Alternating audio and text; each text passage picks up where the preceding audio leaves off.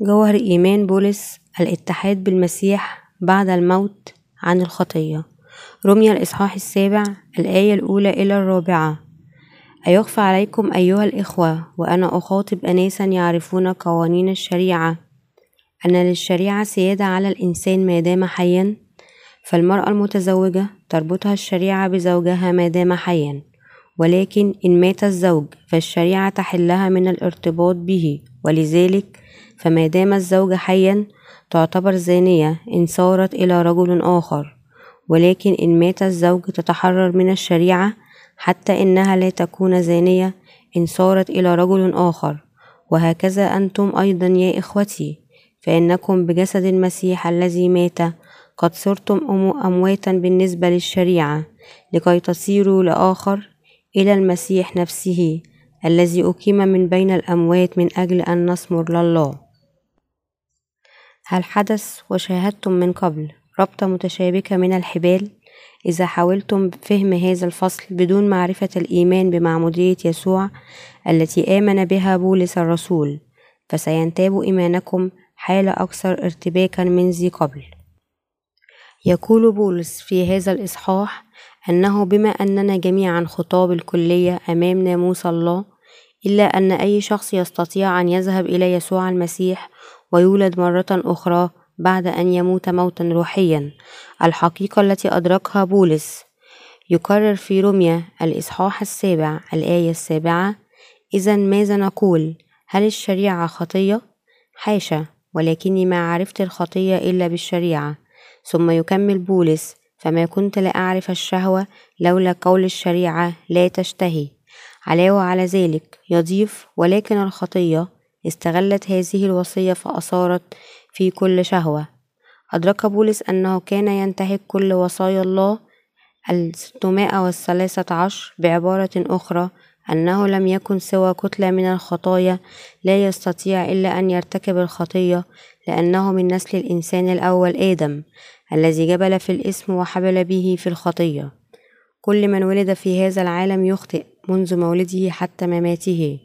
غير قادرين على حفظ وصايا الله كيف يمكن لهذه الكتل من الخطايا أن تحفظ وصايا الله الستمائة وثلاثة عشر وناموس الله فقط؟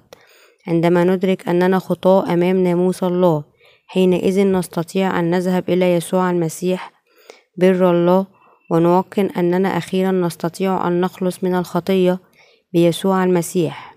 يسوع المسيح الذي صار بر الله هو وهب لنا بر الله بواسطة معموديته على يد يوحنا ودمه على الصليب. يجب علينا أن نعرف ونؤمن ببر الله. السبب الذي يحتم علينا أن نؤمن بيسوع أن بر الله هذا مدخر فيه. هل تعرف وتؤمن ببر الله؟ بر الله هو السر المخفي في إنجيل الماء والروح. هذا السر محوي في معمودية يسوع من يوحنا في نهر الأردن. هل تود أن تعرف هذا السر؟ إذا أردت أن تؤمن بهذه الحقيقة فسوف تصل إلى بر الله بإيمانك. قبل أن نعرف ناموس الله ووصاياه كنا نبدو كما لو كنا لسنا خطاه رغم ارتكابنا للخطية بشكل يومي.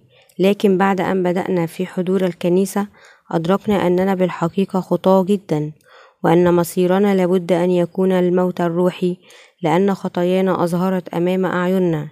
لذلك كان على بولس أن يذكر حياته الماضية حينما كان يؤمن إيمانا خاطئا غير مدرك ناموس الله ووصاياه. هذا لكي يقود النفوس إلى يسوع المسيح. إليك هذا المثال ليساعدك على فهم دور ناموس الله. أنا أمسك الآن بالكتاب المقدس. إذا أخفيت شيئا ذا أهمية عظيمة بين صفحات هذا الكتاب المقدس قائلا لا تحاول أبدا أن تنظر داخل هذا الكتاب لتجد ما هو مخفي فيه. ثم تركنه هنا على المنضدة معك لبرهة. فما هو رد فعلك؟ في اللحظة التي سمعت فيها كلماتي ستجد لديك الرغبة لكي تكتشف ما هو مخفي في هذا الكتاب المقدس.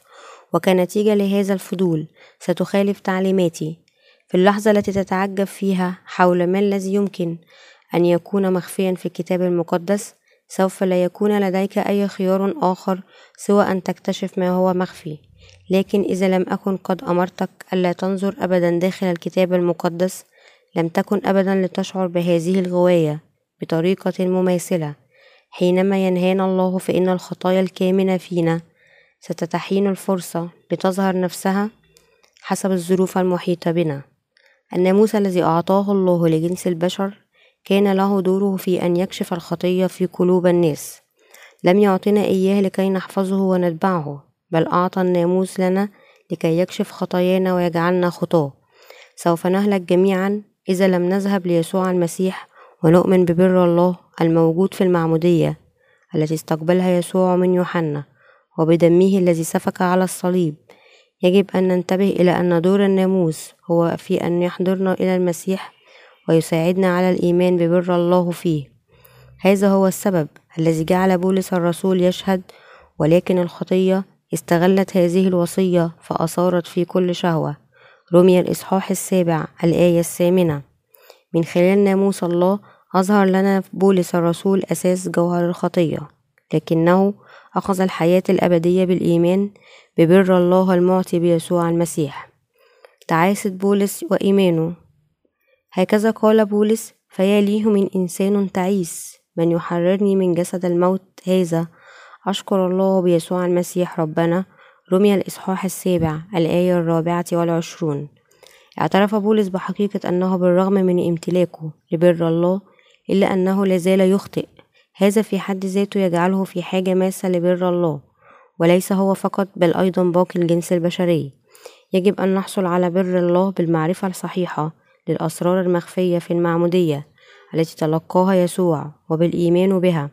أنت وأنا يجب أن نعرف ونؤمن ببر الله الموجود في معمودية المسيح ودمه على الصليب. حينئذ فقط يمكن لنفوسنا وأجسادنا التي ليس لها أي خيار آخر سوى أن تخطئ أن تخلص من خطاياها. لا يجب أن ننسى أن معمودية يسوع ودمه على الصليب قد أكملوا بر الله. هؤلاء الذين لا يعرفون بر الله يمكنهم فقط أن يبقوا خطاة حتى النهاية. مهما حاولوا جاهدين أن يحفظوا ناموسه يجب أن ندرك أن ناموس الله لم يعطى لنا لنحفظه لكن الناموسيين لم يدركوا أن سر الخلاص يقع في المعمودية التي أخذها يسوع جنبا إلى جنب مع دمه على الصليب. كنتيجة لذلك لم يفهموا ناموس الله باعتقادهم أنه أعطى لهم ليطيعوه. لذا يعيشون حياتهم في ارتباك حيرة. لكن يجب أن ندرك خطايانا من خلال الناموس ونحيا بالإيمان ببر الله.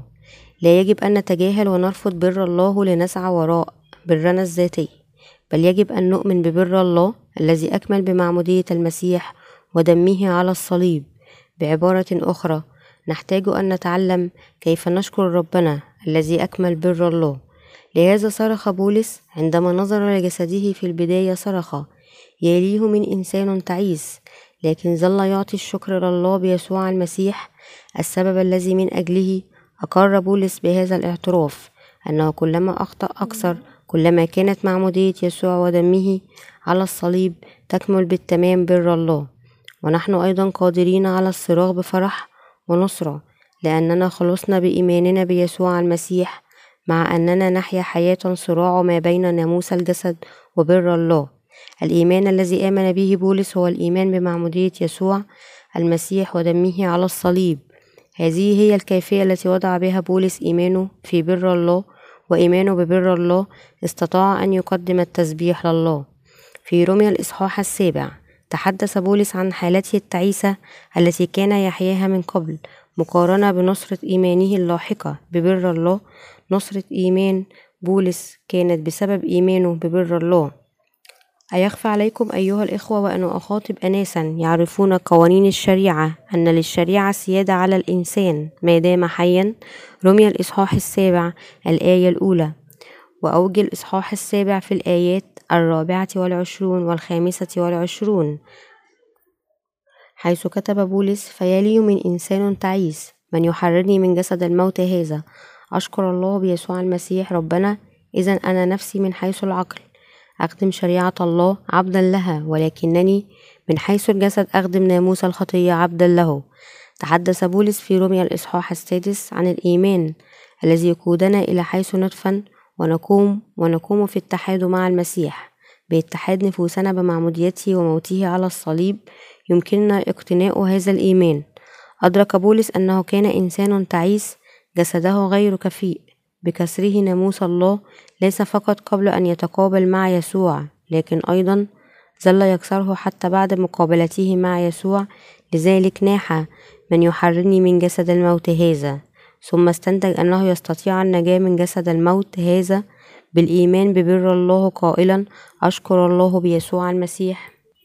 ربنا تحرر بولس من خطايا الجسد والضمير بالإيمان ببر الله خلال المسيح وبكونه متحدا به.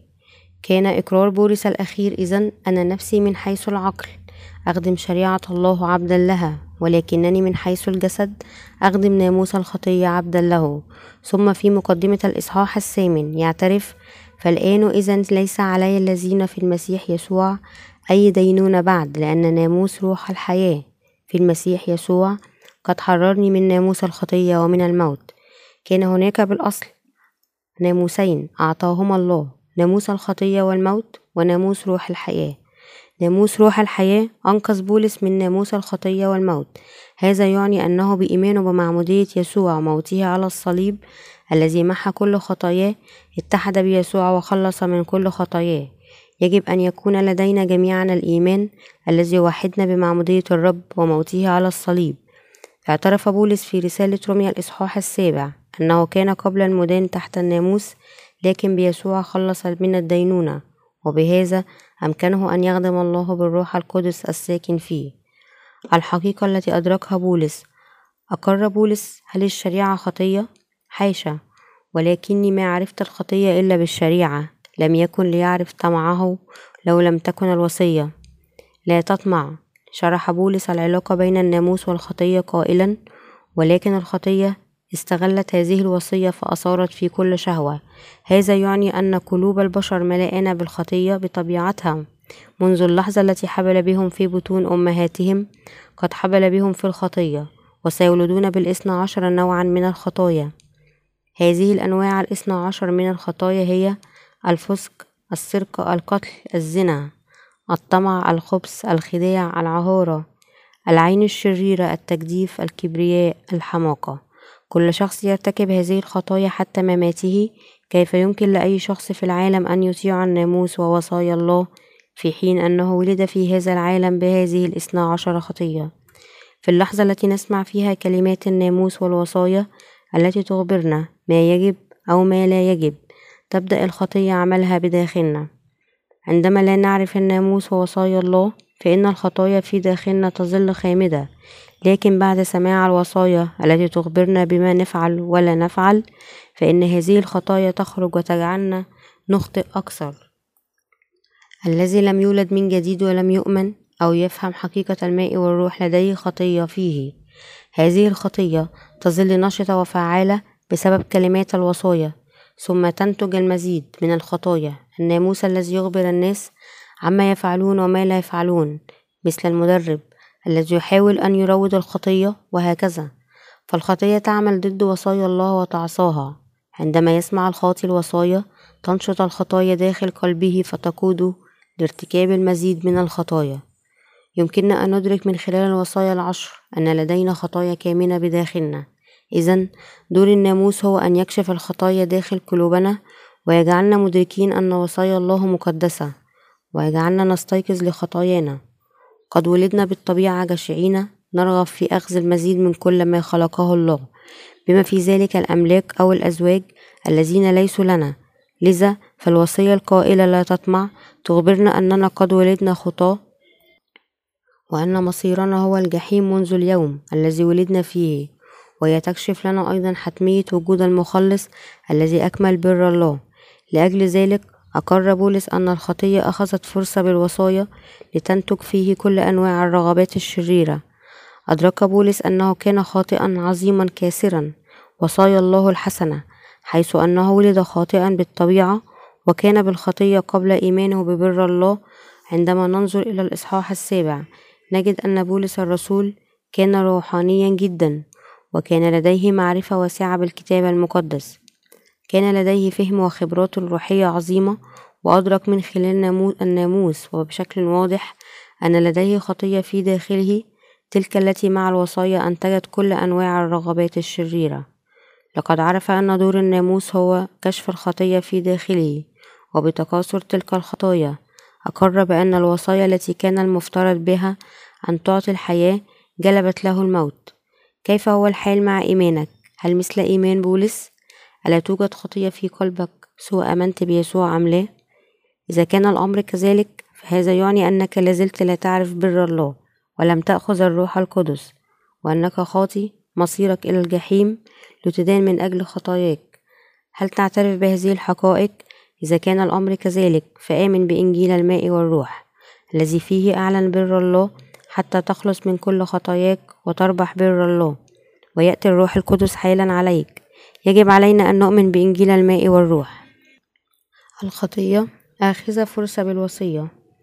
وخدعت بولس. قال بولس الرسول والوصية الهادفة إلى الحياة صارت لي مؤدية إلى الموت فإن الخطية إذا استغلت الوصية خدعتني وقتلتني بها. رمي الإصحاح السابع الآية العاشرة إلى الحادية عشر. الخطية بكلمات أخرى خدعت بولس بانتهاز فرصة الوصية. آمن بولس أن الوصية بالحق جيدة وعادلة لكن ظلت الاثنى عشر خطية حية تطيح في قلبه. هذا يعني أنه كان مخدوعا بالخطية لأنه لم يستطع أن يفهم القصد من وصايا الله. في البداية فكر بولس أن الله أعطاه الناموس لكي يطيعه لكن فيما بعد أدرك أن الناموس لم يعط لكي يطاع بل لكي يكشف الخطايا في داخل قلوب الناس في ضوء قداسة الله ولكي يحكم على غير المؤمنين من قبل الله هذه هي الطريقة التي خدعت بها الخطية بولس حينما لم يكن يفهم وصايا الله والناموس بصورة صحيحة معظم الناس اليوم ينخدعون بهذه الطريقة. ينبغي أن ندرك أن السبب الذي لأجله أعطانا الله الوصايا والناموس ليس لأجل طاعتهم بل لأجل أن ندرك خطايانا ونصل إلى بر الله بالإيمان بإنجيل الماء والروح. ولكن بمحاولتنا أن نحيا طبقا للناموس مع خطايانا ينتهي بنا الأمر لكشف طبيعتنا الخاطئة وبالتالي يدرك الخاطئ خلال الناموس أنه على الرغم من أن الناموس مقدس فليس لديه القوة أو المقدرة لكي يحيا حياة مقدسة في تلك اللحظة. يصبح خاطئا ليس لديه أي اختيار سوى أن يلقى به في الجحيم بحسب حكم الناموس. لكن الخطاة الذين لا يؤمنون بإنجيل الماء والروح يظلون على اعتقادهم بأن الله أعطاهم الناموس لكي يطيعوه ويواصلون جهودهم لطاعة الناموس لكنهم سيخدعون أنفسهم فينتهي بهم الأمر للهلاك. هؤلاء الذين لم يولدوا مرة أخرى لجهلهم ببر الله يرتكبون الخطية ثم يحاولون الحصول على غفران لخطاياهم بتقديم صلوات التوبة إلا أنهم في النهاية يدركون أنهم أساءوا فهم الهدف من ناموس الله. وخدعوا أنفسهم بالخطية استغلت فرصة الوصية وخدعتهم وناموس الله مقدس إلا أن الخطية التي فيهم قادتهم عوضا عن ذلك إلى الموت. قال بولس فالشريعة إذا مقدسة والوصية مقدسة وعادلة وصالحة فهل صار لي ما هو صالح موتا لي؟ حيشة ولكن الخطية لكي تظهر أنها خطية أنتجت لي الموت بما هو صالح حتى تصير الخطية خاطئة جدا بسبب الوصية. رمي الإصحاح السابع الآية الثانية عشر إلى الثالثة عشر. هؤلاء الذين يفهمون هذه الحقيقة يدركون احتياجهم لبر الله ومن ثم يؤمنون بأن إنجيل الماء والروح هو الحقيقة الصادقة. الشخص الذي يؤمن بإنجيل الماء والروح يؤمن أيضا ببر الله. هيا بنا ننجو من كل خطايانا ونصل لقداسة الله بإيماننا ببره. أتمنى لكم جميعا أن يكون هذا الإنجيل سبب بركة لكم. كيف كان حال جسد بولس وذهنه؟ كان بولس ممتلئا من الروح وكان لديه فهم عميق لكلمة الله ومع ذلك تكلم عن جسده بهذه الكلمات فالشريعة إذا مقدسة والوصية مقدسة وعادلة وصالحة فهل صار ما هو صالح موتا لي؟ حاشا. ولكن الخطية لكي تظهر أنها خطية أنتجت ليه الموت بما هو صالح حتى تصير الخطية خاطئة جدا بسبب الوصية. رمي الإصحاح السابع الآية الرابعة عشر إلى السابعة عشر. قال أنه ارتكب الخطية لأن شهواني بالطبيعة حيث أنه شهواني فقد رأى نفسه يسعى وراء رغبات الجسد على الرغم من أنه كان يريد فعل الصلاح. بالتالي أدرك بولس أنني وفقا للإنسان الباطن فيه أبتهج شريعة بشريعة الله ولكنني أرى في أعضائي ناموسا آخر يحارب الشريعة التي يريدها عقلي ويجعلني أسير بالناموس الخطية الكائن في أعضائي. رمي الإصحاح السابع الآية الثانية عشر إلى الثالثة عشر. لأجل ذلك ناح على جسده صارخا يليه من إنسان تعيس. رمي الإصحاح السابع الآية الرابعة والعشرون. حتى بعد أن ولد بولس من جديد فقد ظل بائسا حزينا لأن الشر كان حاضرا بداخله. على الرغم من أنه كان يريد أن يفعل الصلاح عندما قال بولس أن الشر حاضرا بداخله كان يشير إلى جسده. لقد رأى ناموس آخر في أعضائه يحارب ضد ناموس الروح جاعلا إياه ضائعا بالجسد ويقوده إلى فعل الخطية. لم يكن أمامه سوى الإقرار بأنه لا مفر من الخضوع للدينونة حيث رأى جسده يتحكم فيه لعمل الخطية ولأن بولس كان لديه جسدا أيضا فقد ناح على الخطايا التي خرجت من جسده. لأجل ذلك أعلم بولس يا لي من إنسان تعيس لكنه شكر أيضا يسوع المسيح لإتمامه لبر الله. هذا كان بسبب إيمانه أن يسوع جاء إلى الأرض. تعمد وصلب لكي يعطي الغفران من الخطايا لكل جنس البشر. استطاع أن يشكر الله قلبيا لأنه كان لديه إيمان جعله يتحد مع معمودية ودم يسوع المسيح. عرف بولس أنه عندما تعمد يسوع من يوحنا فإن كل خطاياه كما أيضا كل خطايا العالم انتقلت ليسوع مرة واحدة وإلى الأبد. عرف أيضا أنه حينما مات يسوع على الصليب قد متنا كلنا للخطية أيضا معه. من أجل ذلك يجب أن يكون لدينا إيمان واحد معا بحقيقة الماء والروح. هل قلبك متحد بمعمودية ودم يسوع المسيح؟ بعبارة أخرى هل اتحد قلبك بإيمان الماء والروح؟ الذي أكمل بر الله؟ يجب أن يتحد إيماننا بالمعمودية التي تلقاها إلهنا من يوحنا ودمه المسفوك على الصليب الأهم بالنسبة لنا أن يكون لنا إيمان متحد لأن اتحادنا بإنجيل الماء والروح هو اتحاد ببر الله في روميا الإصحاح السادس الآية الثالثة نحن الذين تعمدنا اتحادا بالمسيح يسوع قد تعمدنا اتحادا بموته هذا يعني أنه بالإيمان بمعمودية يسوع قد تعمدنا أيضا معه. بمعنى أننا اتحدنا بموت ربنا أي بمعموديتنا متحدين به بالإيمان قد تعمدنا روحيا لموته. والاتحاد بالرب يعني أن نتحد بمعموديته ونموت متحدين بموته.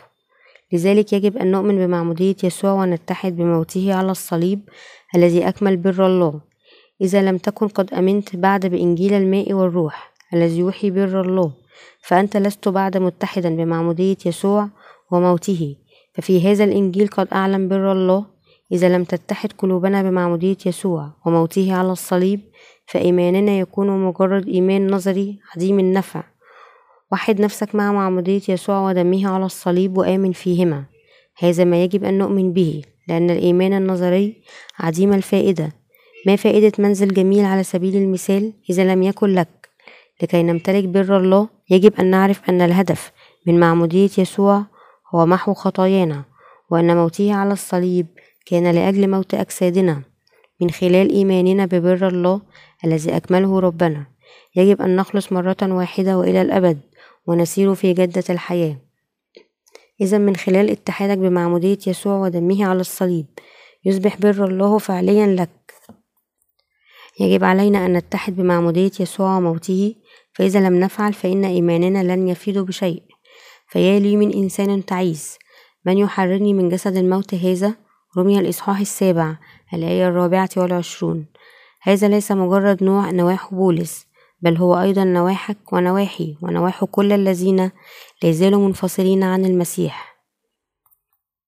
يسوع هو الذي سينقذنا من هذا الحزن الذي لا يمكن أن ينتهي إلا بالإيمان فقط بالرب الذي تعمد وصلب وقام من أجلنا. قال بولس أشكر الله بيسوع المسيح ربنا. هذا يظهر أن بولس جعل نفسه متحدا بالرب. ينبغي أن نؤمن بأننا لو جعلنا أنفسنا نتحد وآمنا بأن الرب أنقذنا من خطايانا بمعموديته ودمه فسوف يغفر لنا وسننال الحياة الأبدية. كل خطايانا ستنقل إلى يسوع المسيح عندما نؤمن بمعمودية يسوع بقلب واحد. سوف تكون قد مت وقمت معه بعد أن تحصل على إيمان بالاتحاد بموته على الصليب. بدأ يسوع خدمتي على الأرض بالثلاثين من العمر. أول شيء عمله في خدمته هو أنه غسلنا من خطايانا بمعموديته على يد يوحنا المعمدان. لماذا تعمد؟ لأجل أن يحمل خطايا كل الجنس البشري. من أجل ذلك عندما نوحد قلوبنا ببر الله الذي أتمه يسوع فإن كل خطايانا ستنقل فعليا عليه بمعموديته. كل خطايانا انتقلت إلى يسوع وغسلنا مرة واحدة وإلى الأبد. جاء ربنا بالفعل إلى العالم وتعمد ليحمل كل خطايانا ومات ليدفع أجرتها.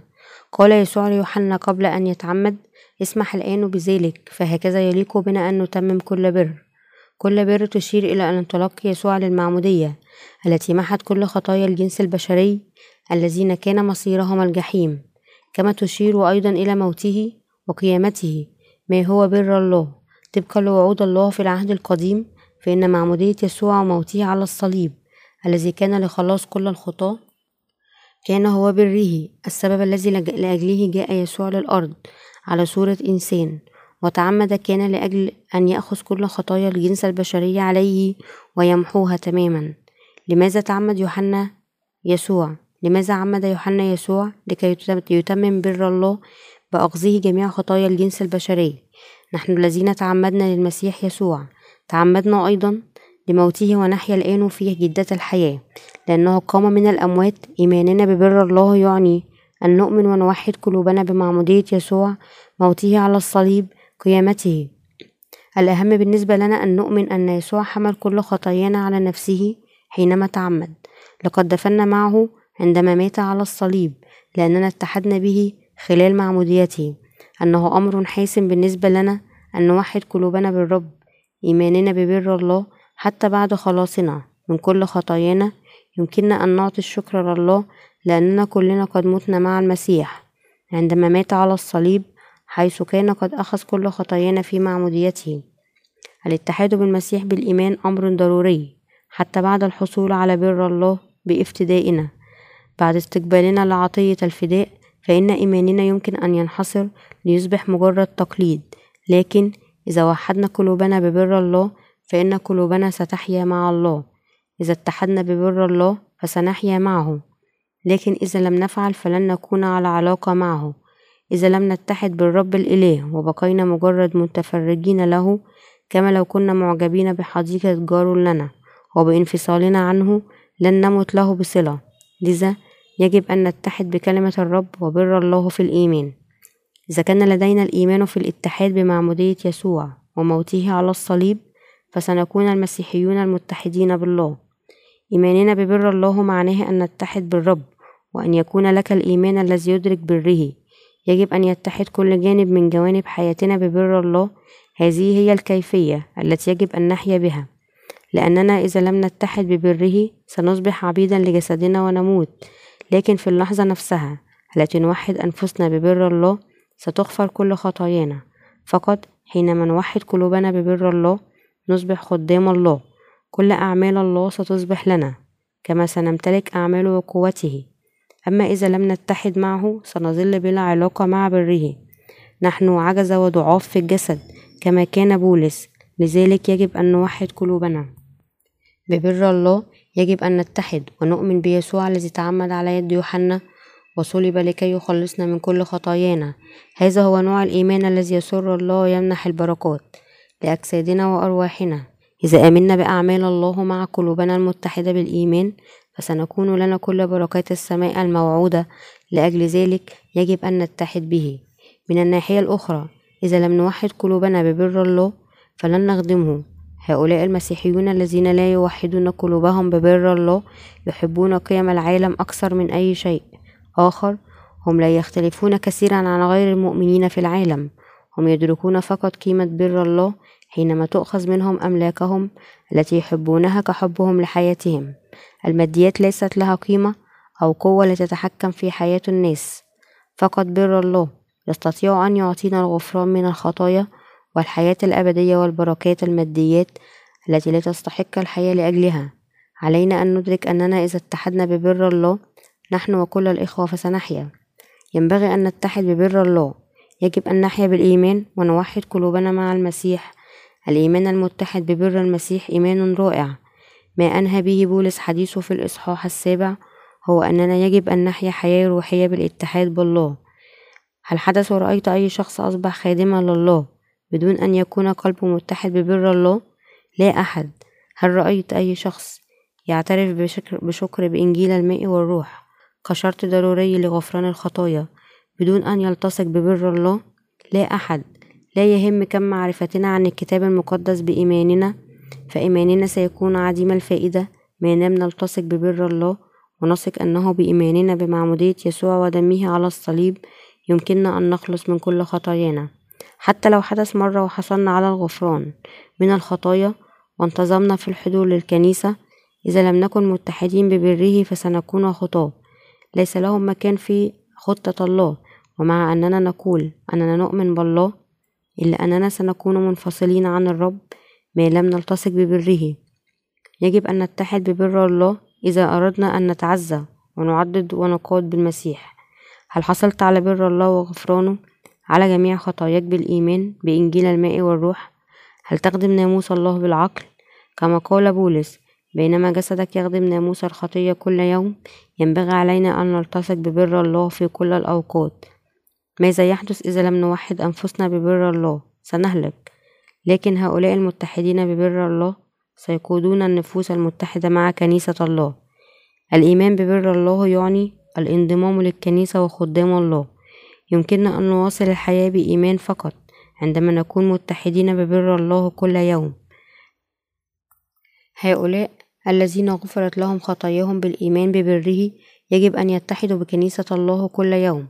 وبما أن الجسد يريد دائما أن يخدم ناموس الخطية يجب أن نتأمل دائما في ناموس الله ونحيا بالإيمان. يمكننا الاتحاد بالله إذا وصلنا التأمل والتركيز على بر الله. نحن المؤمنين ببر الله. يجب أن نتحد بالكنيسة وبخدام الله بشكل يومي لكي نفعل ذلك. يجب علينا أن نتذكر بر الله دائما. يجب أن نفكر بالاتحاد بكنيسة الله كل يوم. يجب أن نتأمل في حقيقة أن الرب قد تعمد وحمل كل خطايانا بدلا عنا. عندما نتحد بهذا الإيمان ونتحد ببر الله سيكون لنا سلام مع الله وستتجدد ونتبارك ونتقوى به. وحد نفسك ببر الله وحينئذ ستجد قوة جديدة. اتحد بمعمودية يسوع في بر الله الآن. حينها ستمحي عنك خطاياك وحدد قلبك بموت المسيح على الصليب وأنت ستموت أيضا معه. اتحد بقيامته وستحيا أيضا مرة أخرى. باختصار حينما تتحد بالمسيح في قلبك ستموت وتقوم مع المسيح وتتحرر من خطاياك. ماذا يحدث إذا لم نتحد بالمسيح؟ يمكننا أن نرتبك ونسأل لماذا تعمد يسوع؟ الفرق الوحيد بين العهد القديم والجديد يكمن في أن الأول يتكلم عن وضع الأيادي والثاني يتكلم عن المعمودية. إذا ما هو الفرق الكبير؟ التوجه المعرفي أو الإيمان النظري. ليس إيمانا فعليا يقود المؤمنين إن آجلا أو عاجلا إلى أن يحيدوا بعيدا عن الله. الذين يؤمنون بهذه الطريقة يشبهون الطالب الذي يقبل فقط المعرفة من مدرسه إذا احترم الطالب معلميه بالفعل سيتعلم أيضا من طباعهم النبيلة وقيادتهم أو شخصيتهم العظيمة. يجب ألا نقبل كلمة الله كما لو كانت جزء آخر من المعرفة. بل يجب أن نتعلم من شخصية الله ومحبته ورحمته وعدله مع قلوبنا. يجب أن نتخلص من فكرة محاولة تعلم كلمته كمعرفة بل نتحد ببره. الالتصاق ببر الله يقود المؤمنين لربح الحياة الحقيقية. اتحدوا بالله. الإيمان المتحد هو الإيمان الحقيقي. الإيمان المعرفي النظري ليس إيمانا متحدا بل إيمانا ضحلا.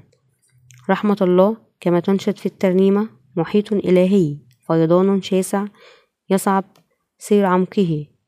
عندما تتحد قلوبنا ببر الله سيكون هناك سلام شاسع يصعب سير عمقه كرحمة الله التي أعطتنا بره.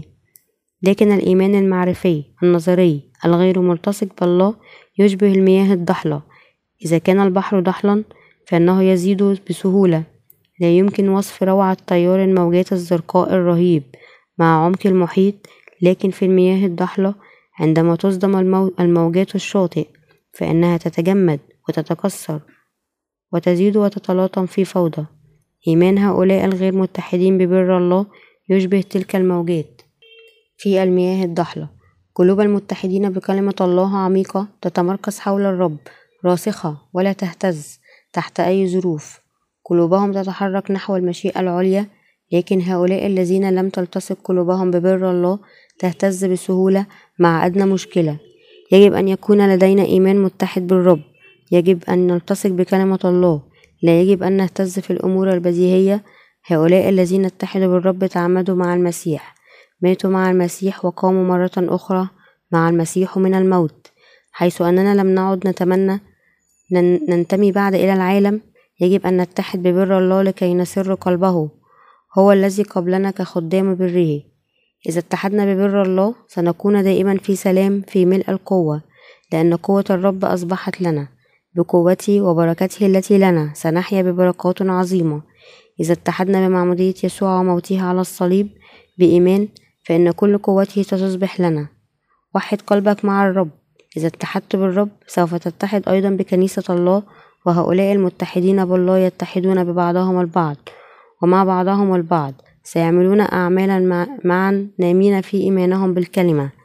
إذا لم نوحد قلوبنا بالمسيح سنخسر كل شيء. حتى لو كان إيماننا صغيرا كحبات الخردر فالرب قد غفر لنا خطايانا مرة واحدة والأبد. يجب أن نتحد بهذه الحقيقة يوميا. بالرغم من ضعفنا فقط الإيمان المتحد سيجعلك تحيا وتشكر الله بيسوع المسيح. عندما نتحد ببر الله نجد جوه مجددة وقلوبا تصبح راسخة قلوبنا تتبرر عندما نتحد بكلمة الله. من المستحيل أن يكون لنا الإرادة لخدمة الرب بالسعي وراء عقولنا. عندما نتحد بمعمودية يسوع وصليبه وقيامته سينمو إيماننا راسخا على الكتاب المقدس. يجب أن نوحد قلوبنا بالرب فقط الإيمان المتحد به هو الإيمان الحقيقي. ذلك الغير متحد به هو إيمان زائف. نحن نشكر الله لمنحه لنا فرصة اتحاد إيماننا بالرب. عن طريق معمودية يسوع ودمه على الصليب يجب أن نوحد قلوبنا معه من هذا اليوم وحتى اليوم الأخير حينما نقابل الرب مجددا هيا بنا نتحد به. نحتاج أن نوحد قلوبنا بالله لأننا ضعاف أمامه. بولس أيضا اتحد بالله وتخلص من خطاياه. لقد أصبح خادم الله السمين الذي بشر بالإنجيل. لكل العالم عن طريق المعرفة والإيمان بإنجيل الماء والروح المعطى بيسوع المسيح. بر الله ولأننا ضعاف نخدم ناموس الله بعقولنا لكن ناموس الخطية بأجسادنا لذا لا نستطيع أن نحيا إلا بالاتحاد بالله فقط. هل تعلمت عن الإيمان الذي يوحد ببر الله ببر يسوع؟ هل إيمانك متحد بمعمودية يسوع؟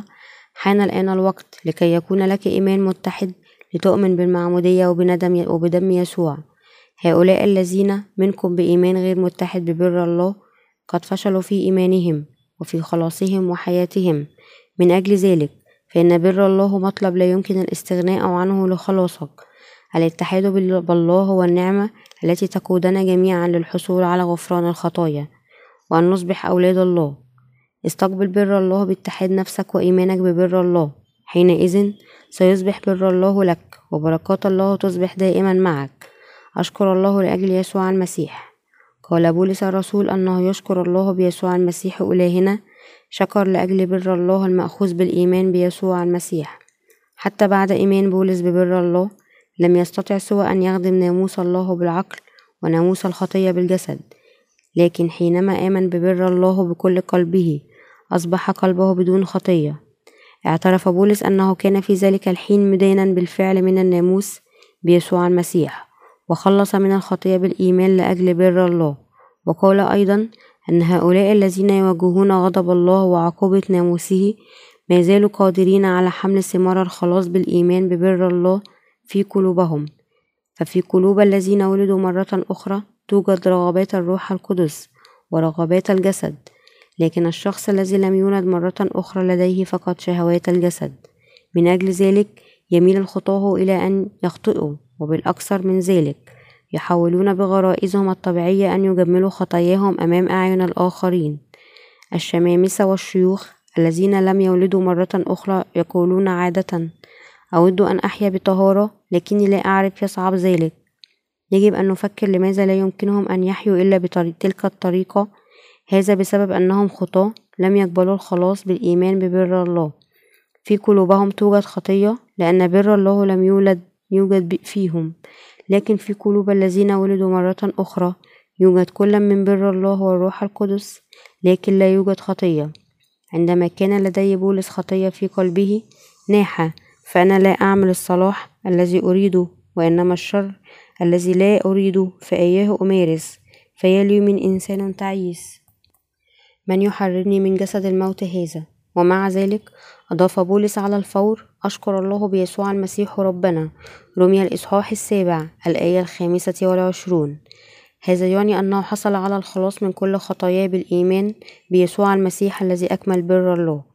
ما كان يحاول بولس قوله في الإصحاح السابع أنه حينما كان قبلا متدينا قبل أن يولد مرة أخرى لم يكن يعرف دور الناموس لكنه قال أن الذي أنقذه من هذه التعاسة التي تسببت بالخطية كان هو يسوع المسيح الذي تمم بر الله. من يؤمن أن يسوع المسيح تمم بر الله لكي ينقذنا من الخطية سيخلص. هؤلاء الذين يؤمنون ببر الله يخدمون ناموس الله بالعقل لكن يخدمون ناموس الخطية بالجسد.